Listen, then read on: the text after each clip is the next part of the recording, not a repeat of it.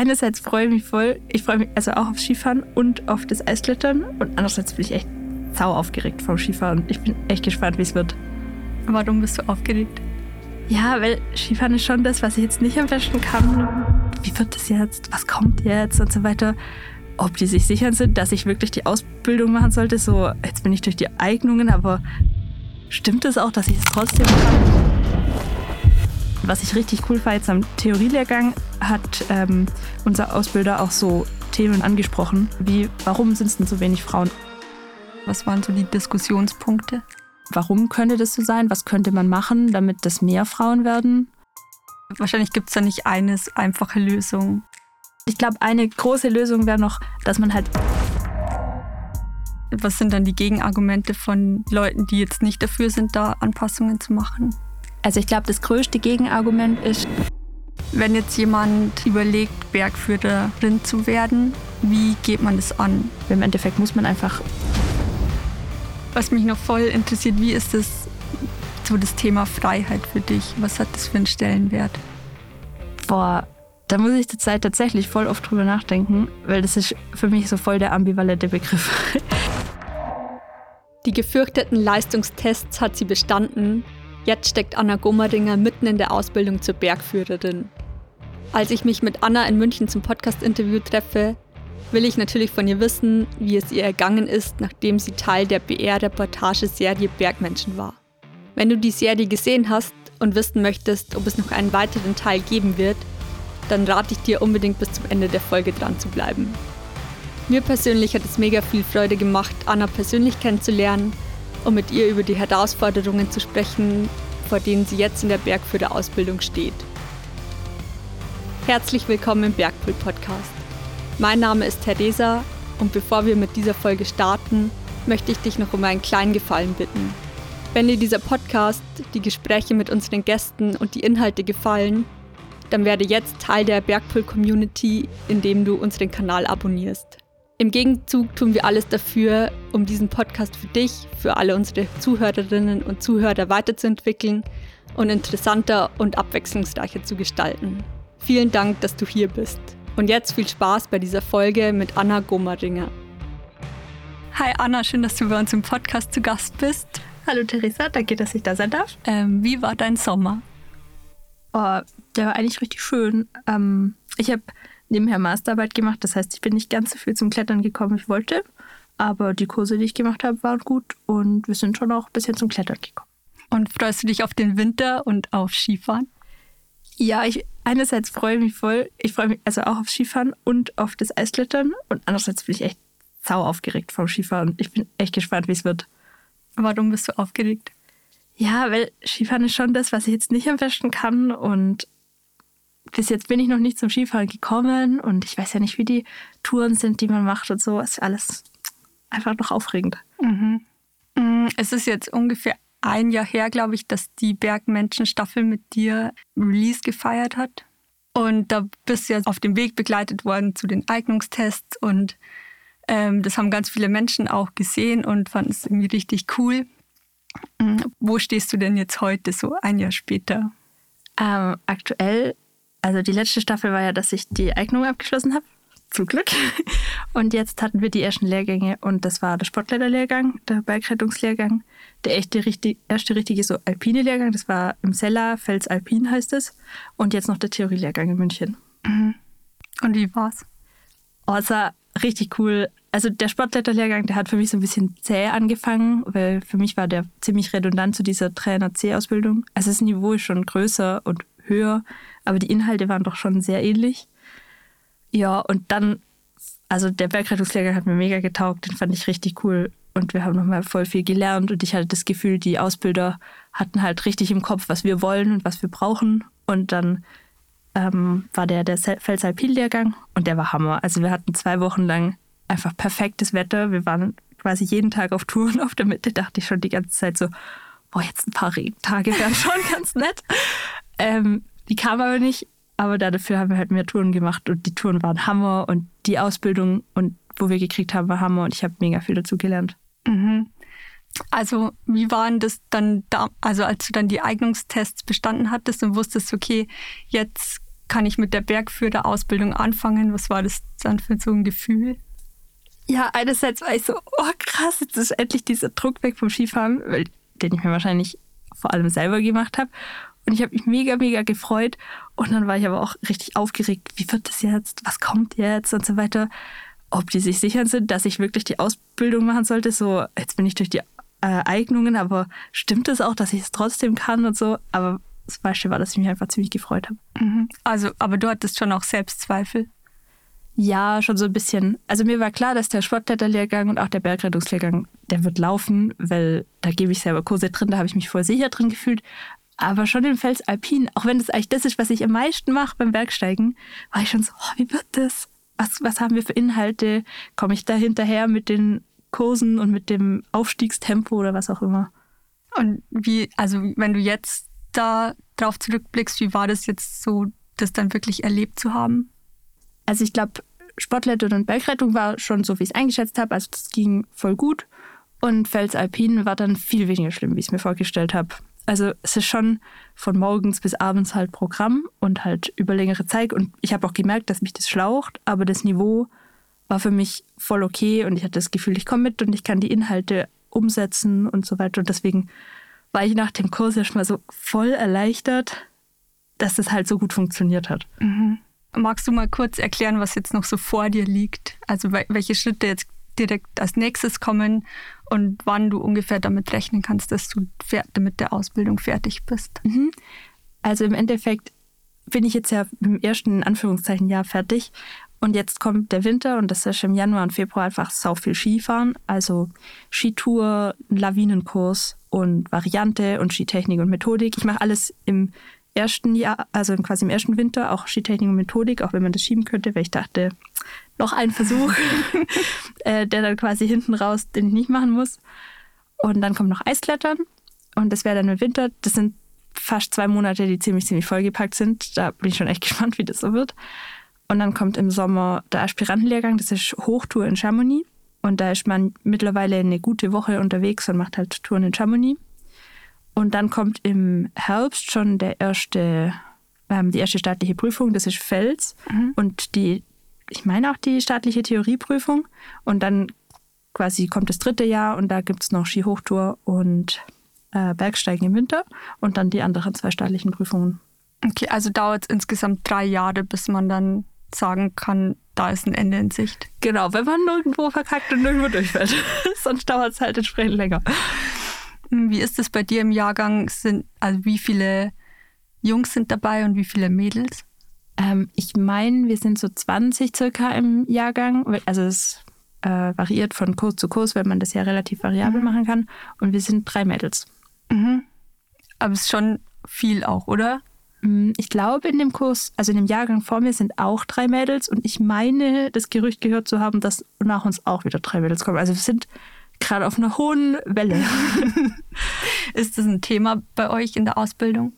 Also ich hatte das Gefühl, so Sportklettern und Bergrettung gar nicht.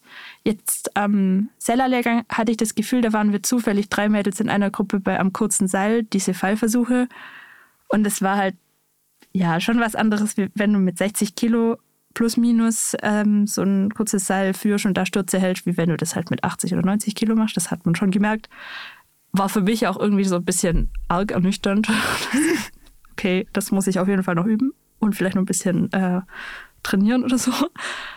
Und ansonsten, ja, ich hatte das Gefühl, es war nie Thema. Also ich hatte nie einen Nachteil oder einen Vorteil draus. Und was ich richtig cool war jetzt am Theorielehrgang, hat ähm, unser Ausbilder auch so Themen wie, warum sind es denn so wenig Frauen angesprochen? Und dann haben wir darüber diskutiert und ich war so, boah, krass, okay, voll progressiv, fand ich richtig gut und ich fand es gut, dass es halt aktiv thematisiert worden ist. Mhm. Und was, was hat er dazu gesagt oder was waren so die Diskussionspunkte? Ja, die Diskussionspunkte waren, warum könnte das so sein? Was könnte man machen, damit das mehr Frauen werden? Ähm, dann hat man natürlich auch darüber diskutiert, äh, weil es immer wieder kommt, das Thema bei Polizei oder äh, Bundeswehr sind verschiedene Normen, also so Werte, die Frauen und Männer machen müssen. Ist das für die Bergführerei auch was? Und so Sachen haben wir besprochen. Mhm. Und kamen dann auch so wirklich ähm, Ansätze raus, was man machen könnte, dass es mehr Frauen machen? Äh, wir haben, ja, wir haben, glaube gar nicht so arg über Lösungen gesprochen, also meine Idee ist natürlich immer so, wenn ich so auf die Anforderungen gucke, finde ich die schon okay, aber ich fände es halt geil, wenn Frauen einfach zum Beispiel für diesen Berglauf einen zweiten Tag hätten oder einfach einen Tag plus hätten, falls sie einmal irgendwie unpässlich sind oder es ihnen schlecht geht. Also du meinst, wenn sie zum Beispiel ihre Periode haben? Ja, voll. Also dass es quasi mehr so an die Bedürfnisse von Frauen auch mhm. angepasst wird. Weiß nicht, sagen dann vielleicht, was sind dann die Gegenargumente von Leuten, die jetzt nicht dafür sind, da Anpassungen zu machen?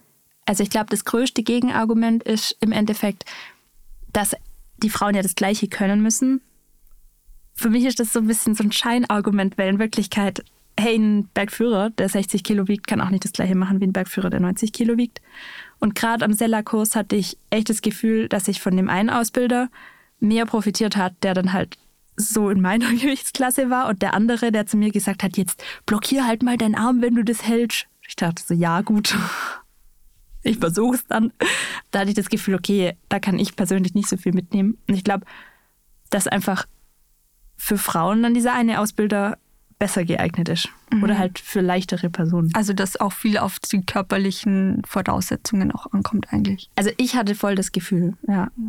Ja, voll spannend, aber vielleicht kann man dann ja auch sagen, man richtet sich so nach Frauen und Männern aus, sondern eher so nach Gewichtsklassen. Mhm. Ja, oder allgemein körperlichen Voraussetzungen. Also ich glaube, von einem zusätzlichen Nachholtag, zum Beispiel beim Berglauf, würden ja nicht nur Frauen profitieren, sondern würden auch Männer profitieren, die an einem Tag erkältet sind oder so.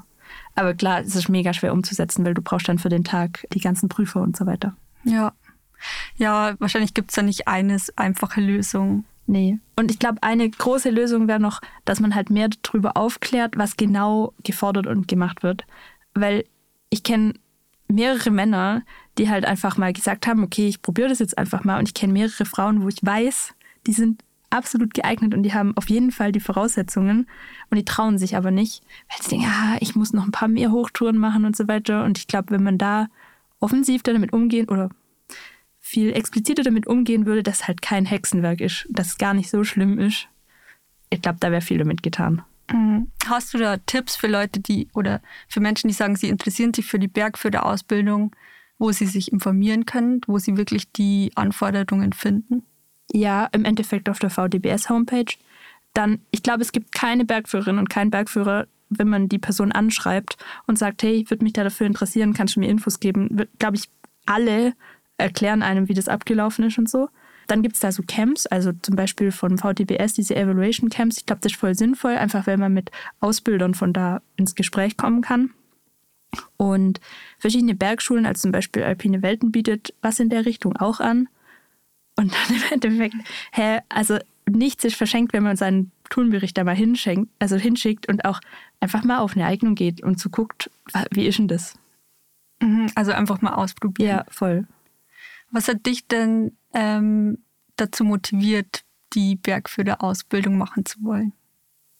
Ja, von der JDAV und den Kursen, die ich da gegeben habe, war ich halt schon immer sehr motiviert auf dieses Menschen, die die Berge mitnehmen. Und es hat mir einfach super viel Spaß gemacht. Und einerseits wollte ich dann so ein bisschen den nächsten Schritt gehen und das ein bisschen professioneller machen und dann halt auch einfach so ein bisschen mein eigener Chef sein, weil dann darf man sich selber belegen, was man macht.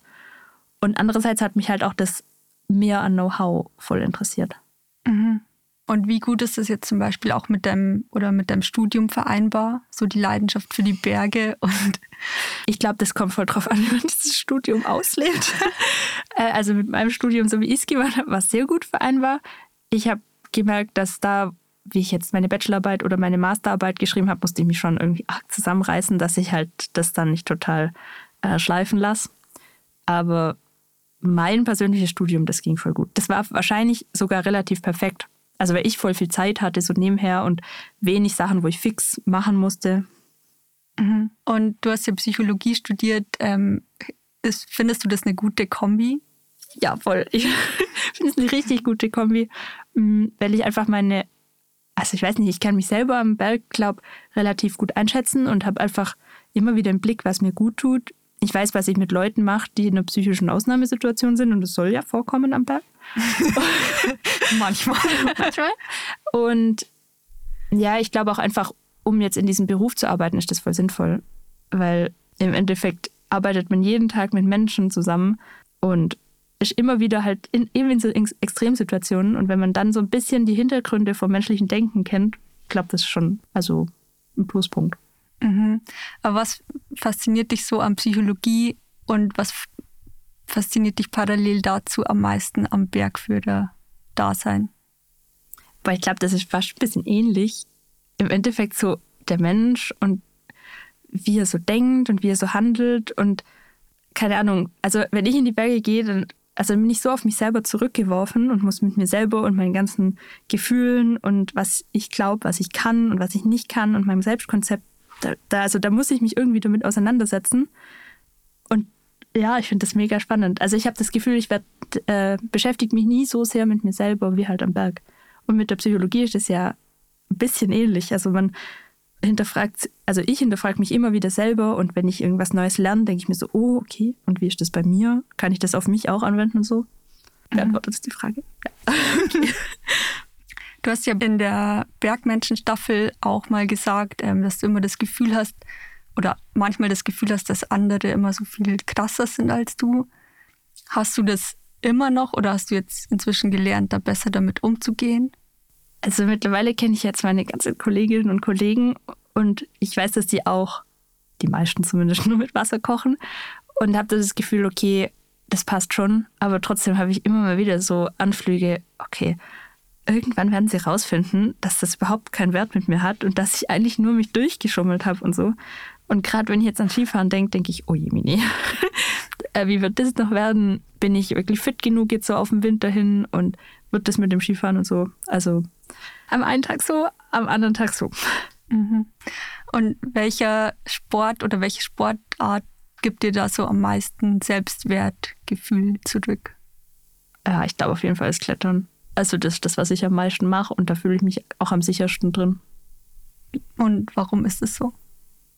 Mm, für mich ist es so, ich, das ist jetzt wieder so ein blödes psychologisches Wort, aber das gibt mir so viel Selbstkompetenzerfahrung. Also ich merke, dass ich was kann und dass ich vorankomme und ich merke zum Beispiel gerade auch wieder, dass ich mich voll verbessere, seitdem ich wieder so ein bisschen mehr trainiere und da bin ich so, ey, krass, äh, es geht was voran und ich schaffe was und so, das ist schon, das ist einfach cool und beim Skifahren, da fühle ich mich einfach noch viel mehr wie eine Anfängerin zum Beispiel.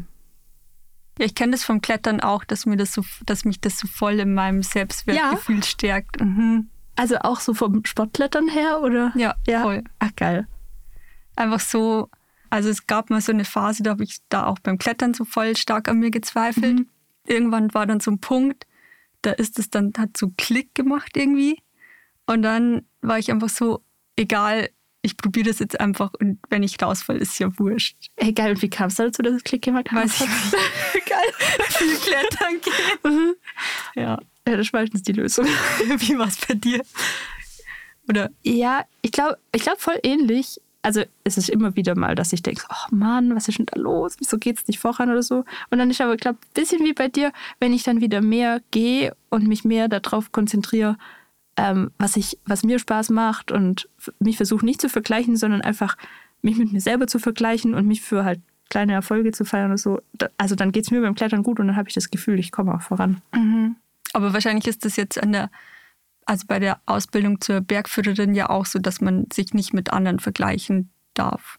So psychologisch gesehen. Ja, ich glaube, das, also mir hilft es schon, mich da immer wieder zur Ordnung zu rufen. also, es ist egal, was die und die Person macht oder kann. Ähm, ich gucke jetzt, was bei mir funktioniert oder nicht funktioniert. Doch. Wie sind so deine Erfahrungen, wenn jetzt jemand überlegt, Bergführerin zu werden oder Bergführer? Wie geht man das an? Diesen Traum in die Tat umzusetzen. Also du hast vorher schon gesagt, einfach mal Tourenbuch abgeben und einfach mal zu einem Eignungstest auch zu gehen. Wie kann man sich da noch besser hinarbeiten? Also ich glaube, dass diese Vorbereitungskurse vom VDBS mega wertvoll sind. Also wenn wir was halt Skifahren ganz, ganz, ganz arg, also da hat man einfach hammermäßige Skilehrer, die einem echt, also es hat beim Skifahren jedes Mal, wie ich da war, und das waren jetzt ja schon zweimal, hat das echt mich sehr verbessert. Also das kann ich nur empfehlen. Und dann im Vorfeld zum Beispiel einfach Touren machen, wo in dieser Tourenvorschlagsliste sind. Oder sich eben mal bei einer Bergschule erkundigen, hey, habt ihr Tourenvorschläge? Ähm, wo glaubt ihr, könnte ich mich noch verbessern? Mhm. Ja, und einfach vielleicht irgendeinen Bergführer, eine Bergführerin, die man kennt, fragen. Ähm, vielleicht hat die noch einen Tipp. dann Ausdauer Klettern trainieren kann auch nie schaden. Und wie wichtig ist es, dass man jetzt zum Beispiel einen Freundeskreis hat, der auch die gleichen Interessen hat, würdest du sagen? Ich glaube, das ist schon wichtig, aber jetzt nicht, also es ist nicht wichtig, dass irgendjemand noch Bergführer oder Bergführerin werden will, sondern eher, dass man halt Tourenpartner oder Tourenpartnerin hat. Im Endeffekt muss man einfach viel in die Berge gehen, damit das funktioniert. Und da sind halt so ein paar Freunde oder Freundinnen an der Hand, mit denen man in die Berge gehen kann, schon sinnvoll. Hm, hattest du da Leute, die dich da besonders unterstützt haben? Oder die dich auch immer noch da voll unterstützen? Ja, voll. Also klar, mein Freund jetzt, der war einfach 100 Mal mit mir Skifahren und hat, ähm, hat mich da gefilmt und äh, beim Nervenzusammenbruch wieder gesagt, ah, das geht schon, das schaffst du schon. Ähm, und dann hatte ich auch einfach so ein paar Kumpels oder auch ein paar Freundinnen, wo immer wieder gesagt haben, jetzt mach das doch endlich, jetzt melde dich mal an und so weiter. Mhm. Also so Motivation, dass man einfach von außen auch Motivation mhm. kriegt. Ja, genau. Und irgendjemand hat beim irgendeinem Ski äh, Skikurs mal gesagt, wo es einfach gar nicht gelaufen ist. Ja, das macht nichts. Die meiste Zeit läuft es einfach scheiße, aber dann muss man einfach weitermachen und irgendwann wird es besser. Und ich dachte so, ja, okay, hat die Person voll recht. Also, dass man nicht irgendwie, wenn sich mal schlecht anfühlt an einem Tag oder wenn man, keine Ahnung, an einem Tag mal nicht die gute Berglaufzeit hatte oder die Piste nur runtergerutscht ist, ja, einfach das vergessen und weitermachen. Ja, ist ja auch so, wenn man nur so Sport klettern geht, ist das ja auch so zum Beispiel. Ja, voll. Dass man sich denkt, oh, heute läuft es irgendwie gar nicht und ja. am anderen Tag ist dann wieder voll gut. Ja, aber ich weiß nicht, wie das bei dir ist. Bei mir ist dann so, wenn ich an diesem Punkt mir sage, ja, okay, jetzt ist einfach total egal, ich wurschtel jetzt einfach vor mir hin, dann wird es auch wieder besser an dem Tag noch. Ist das bei dir auch so? Ja, bei mir ist dann irgendwie so, dann, ich sage mir dann einfach, hey, voll gut, dass du trotzdem ja. irgendwie klettern mhm. gegangen bist. Ja, genau. Und dass man es trotzdem an dem Tag probiert. Ja. Geil. und ja, und ich finde es auch immer voll schön beim Klettern einfach eine gute Zeit irgendwie mit Freundinnen zu haben. Mhm. Oder mit dem, mit dem Kletterpartner, mit wem auch immer ich gerade da bin. Ja. So. Das quasi gar nicht so um die Leistung dann geht in dem Moment. Ja. Wie ist das bei, mit Leistungsgedanken? Wie ist das bei dir? Hast du das? Ja, ich habe immer mal wieder Anflüge und dann ähm, ich mittlerweile kriege ich das ganz gut im Griff, weil ich weiß, dass ich einfach keine krasse Alpinistin mehr werden wird oder werden wird. Dann versuche ich mich einfach, weiß nicht, auf, an das zu erinnern, was ich gut kann und was mir halt Spaß macht. Und im Tiefen meines Herzens macht es mir, glaube ich, es macht mir schon Spaß, große Touren zu machen, aber ich glaube, mir macht es halt auch Spaß, Sportklettern zu gehen mit Hängematte. ja, kann ich voll nachvollziehen. Ja, Genau. Aber was heißt für dich, eine krasse Alpinistin zu sein? Ja, keine Ahnung. Ich habe zum Beispiel irgendwie gerade gar keinen Drive, auf irgendeine Expedition zu fliegen oder so. Jetzt irgendwelche größeren Touren in Alpen probieren schon voll, aber in der Hinsicht habe ich keine Motivation und das braucht es, glaube ich, schon, um sich da so zu etablieren. Mhm. Also du meinst so Karo Nordmäßig, sich auf Segelexpedition nach Grönland Ja, zum Beispiel. Begeben. Ich glaube, die Energie hätte ich gerade einfach nicht. Mhm. Und hast du aber dann dir andere Ziele gesetzt, die du gern erreichen möchtest? Ja, klar. Ich würde äh, voll gern beim Klettern halt stärker werden. Ich habe so ein paar Routen, die ich gern klettern würde. Und ja, keine Ahnung, ich will auf nächsten Sommer auf jeden Fall wieder meine Kondition auf ein akzeptables Level bringen. Ich will ein bisschen besser werden im Skifahren und das reicht eigentlich so dermaßen an Zielen. Ja. Und so langfristige Ziele? Also, wenn du sagst, ich will mit meiner Bergführerausbildung dann das machen und mit meinem Psychologiestudium das oder ich will das irgendwie miteinander verbinden?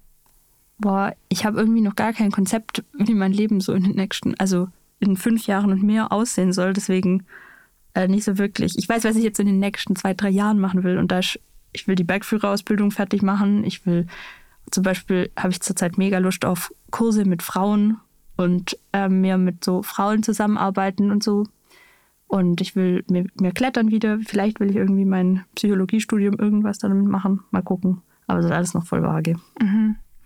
Mm. Und was mich noch voll interessiert, wie ist das so das Thema Freiheit für dich? Was hat das für einen Stellenwert? Boah, da muss ich zurzeit tatsächlich voll oft drüber nachdenken, weil das ist für mich so voll der ambivalente Begriff. weil einerseits, ich weiß nicht, einerseits fühle ich mich zurzeit mega, mega frei, weil ich habe super wenig Verpflichtungen, ich muss wenig Termine einhalten, ich kann machen, was ich will und so weiter. Und andererseits fühle ich mich zurzeit aber auch total oft so orientierungslos oder so, boah, ich habe keine, keinen festen Wohnsitz gerade. Mein, meine Freunde sind irgendwie über den halben Alpenraum verstreut. Das ist alles so ein bisschen anstrengend. Und ich denke immer wieder so, ja, okay, ich habe voll viel Freiheit. Ähm, und manchmal hätte ich ganz lieber zum Beispiel so ein bisschen geregelteren Alltag. Mhm. Ja, weil ich finde es so spannend, weil ich habe mich jetzt ähm, viel mit den mit Menschen beschäftigt, die so für die Berge leben. Und bei allen habe ich so das Gefühl, steht so Freiheit oder ein freies Leben zu führen, so ganz weit oben. Mhm. Und genau deswegen ich, wollte ich so auch so wissen, wie das bei dir ist, ob das auch so ein Ziel ist, einfach so auch außerhalb von gesellschaftlichen Normen zum Beispiel zu leben. Ich weiß gar nicht, es gibt sicher Normen, wo mir nicht so gut passen. Aber ich glaube, vor allem will ich einfach so ein bisschen um mein Ding machen. okay. Verstehe ich voll gut. Also ja, mir geht es da, glaube ich, ähnlich mit ähm, so die Ziele, die man sich steckt, zu erreichen und ähm, nicht so einen 9-to-5-Job mhm. zu haben, wo man einfach von 9 bis 18 Uhr im Büro sitzt, sondern ja. halt so was machen, wo, wo man selber auch Erfüllung dabei verspürt, oder? Mhm. Also hast du auch nicht so einen krassen Alltag und jeden Tag das Gleiche? Mhm. Nee. Was manchmal voll herausfordernd ist. Ja, schon, oder? Ja. Ich finde so, sich motivieren jeden Tag ist schon einfacher, wenn man immer gesagt kriegt, was man machen soll. Ja. Hast du da Strategien, wie du dich da selber mehr strukturierst? Ja, ich glaube, ich bin, ich komme auch ganz gut klar mit Chaos. Aber ich versuche halt einfach mir so, keine Ahnung, so Mini-Ziele zu machen oder selber mir Termine festlegen, so was ich wann sein muss und machen muss. Und ja, ich, ich weiß nicht, ich glaube, ich hätte auch ganz wenig Motivation in so einem Job, wie du angesprochen hast. Ich glaube, das würde ich nicht so gut aushalten, einfach weil ich das sehr selten hatte. Und dann, wenn ich es hatte, fand ich es echt anstrengend hm. und nicht so, also für mich nicht so gut. Ja. Ja. Hast du da Strategien? Sag mal. Ähm, ja, noch nicht so welche, wo ich mir jetzt denke, das funktioniert jetzt am allerbesten. Aber ich merke schon, dass es mir voll gut tut, wenn ich mir halt selber so einen Rahmen setze, wann welche Dinge passieren. Mhm. Also und auch, dass ich so mich einfach um mich selber kümmere, dass ich zum Beispiel weiß, okay, mir tut es nicht gut, wenn ich zu spät ins Bett gehe oder sowas. Voll. Ja, absolut. Oder ich muss in der Früh einfach was frühstücken, weil sonst zieht es mich runter. Ja. Ja. Ja, ich finde, das ist voll, also mir fällt es auch voll schwierig, wenn ich so Phasen habe, wo ganz wenig passiert und wo ich keinen Auftrag habe. Dann, also, also mich macht das fertig und dann werde ich immer so, habe ich schlechte Stimmung und so weiter. Und wenn dann wieder Phasen kommen, wo mir passiert, dann bin ich super motiviert und würde mir am liebsten drei Termine gleichzeitig immer reinhauen. Und dann muss ich mich echt immer sehr zur Ordnung rufen. Das sollte auch so. Ja, ja geil. oh mein Gott. ähm, aber wie machst also wie führst du aktuell schon Leute am Berg? Ähm, nee, ich gebe halt JDRV-Kurse. JDRV-Kurse, ja. Wie strukturierst du dir das so in deinen Alltag? Ich habe einen Kalender, da schreibe ich alles rein und dann versuche ich mich zu bemühen, dass nicht zwei Termine gleichzeitig sind. ja. Aber ähm, ist das so, sind das gerade so deine ähm, Hauptpunkte im Leben oder das, was dir auch am meisten Spaß macht?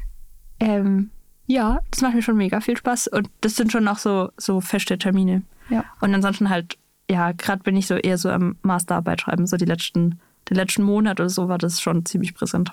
Boah, das ist ja auch was, wo man sich selber so voll disziplinieren muss, ja, oder? Ja, es ist so schrecklich. ich bin auch so schlecht. Dann mache ich den ganzen Tag nichts oder bin klettern und dann überkommt mich am Abend äh, das Schuldgefühl und dann mache ich eine Nachtschicht und mich nächsten, ja. Und das ist ein Ende in Sicht von deiner Masterarbeit? Ja, nächste Woche. Aha, ja, wow. absoluter Endspurt. Okay. Und dann erstmal klettern gehen? Ja, erstmal eher so Mixklettern gehen und Skifahren, glaube ich. Ja. Wow, Mixklettern gehen, das stelle ich mir auch richtig ähm, anstrengend vor, ehrlich gesagt. Es geht voll. Und ganz viele Leute haben immer Angst, dass einem kalt wird, aber eigentlich finde ich, man wird gar nicht so kalt. Nee. nee. Hast du nie gemacht? Mm -mm.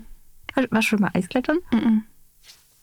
Ja, wir können mal zusammen ja, Eisklettern gehen. Ich hätte voll Bock. Also, ich bin richtig motiviert. Ja, mhm. mega. Jetzt habe ich noch so ein paar Fragen, weil ich habe mir überlegt, ähm, bei der Bergmenschen-Staffel warst, bist du ja auch noch von dem Kamerateam begleitet worden. Und ich habe habe mir so gedacht, das muss ja irgendwie dann noch viel mehr Druck ausgelöst haben. War das so? Nee, eigentlich nicht. Ich meine, das Kamerateam war der Louis. Und irgendwie, also ich habe das Gefühl, dass wir schon einfach auch Freunde geworden sind über die Zeit. Und dadurch war das für mich eher oft so, dass das jemand war, der so ein Ruhepol war, weil er hatte keine Prüfung. Und der war schon aufgeregt manchmal, weil er, keine Ahnung, irgendwas machen musste. Aber der ist da halt rumgewuselt und hatte halt immer gute Laune und war dann halt da und war außerhalb von dem Zirkus. Und ich glaube, mir hat das voll viel geholfen. Mhm. Also denkst du da gerne an die Zeit zurück? Ja, voll. Ja. Was war das so das schönste Erlebnis? Hm, ich glaube, das, das krasseste, emotionalste und für mich auch irgendwie schönste Erlebnis war nach diesem Berglauf, wo ich ja zu langsam war. Und dann bin ich da hingekommen an, an diese Station, wo man halt quasi dann das Ziel hat und die Touren macht, die man dann noch machen muss. Und ich war mega platt und war richtig niedergeschlagen, weil ich es halt offensichtlich nicht geschafft habe. Und ich dachte, ja, jetzt schicken sie mich da in die Klettertour, aber eigentlich bringt es ja eh nichts. Aber dann kam halt eben der Louis und die Kathi und die Anna und die waren alle so sofort da und haben mich, äh, haben mir Gummibärchen gegeben und gesagt, komm, das schaffst du und eine Jacke gegeben, komm und jetzt machst du das und so. Und ja, das fand ich schon richtig süß. Und dann ist der Louis immer mit mir von Station zu Station gerannt und hat mir immer Gummibärchen gegeben. Das war richtig goldig. Wie kam das überhaupt dazu, dass du da in der Staffel dabei warst? Mm, von ähm, einem Kumpel von mir, der Jörg Helfrich, der den Hochschulsport in Konstanz macht, den haben sie, glaube ich, gefragt nach einer möglichen Pro Protagonistin und dann noch über Alpine Welten, die haben sie auch gefragt. Und dann haben die beide halt gesagt, ja, die Anna könnte das machen. Und dann war ich am Anfang so, hm. Und, aber dann hat sich's richtig cool angehört und der Louis halt, war halt richtig nett. Mhm.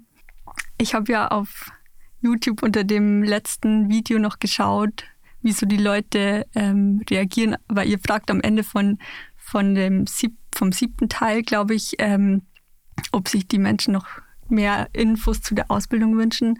Und ganz viele haben drunter kommentiert, dass sie gern hätten, dass die Staffel noch weitergeht und man euch bei der, auch bei der Ausbildung sieht. Ähm, kannst du da sagen oder wie es weitergeht?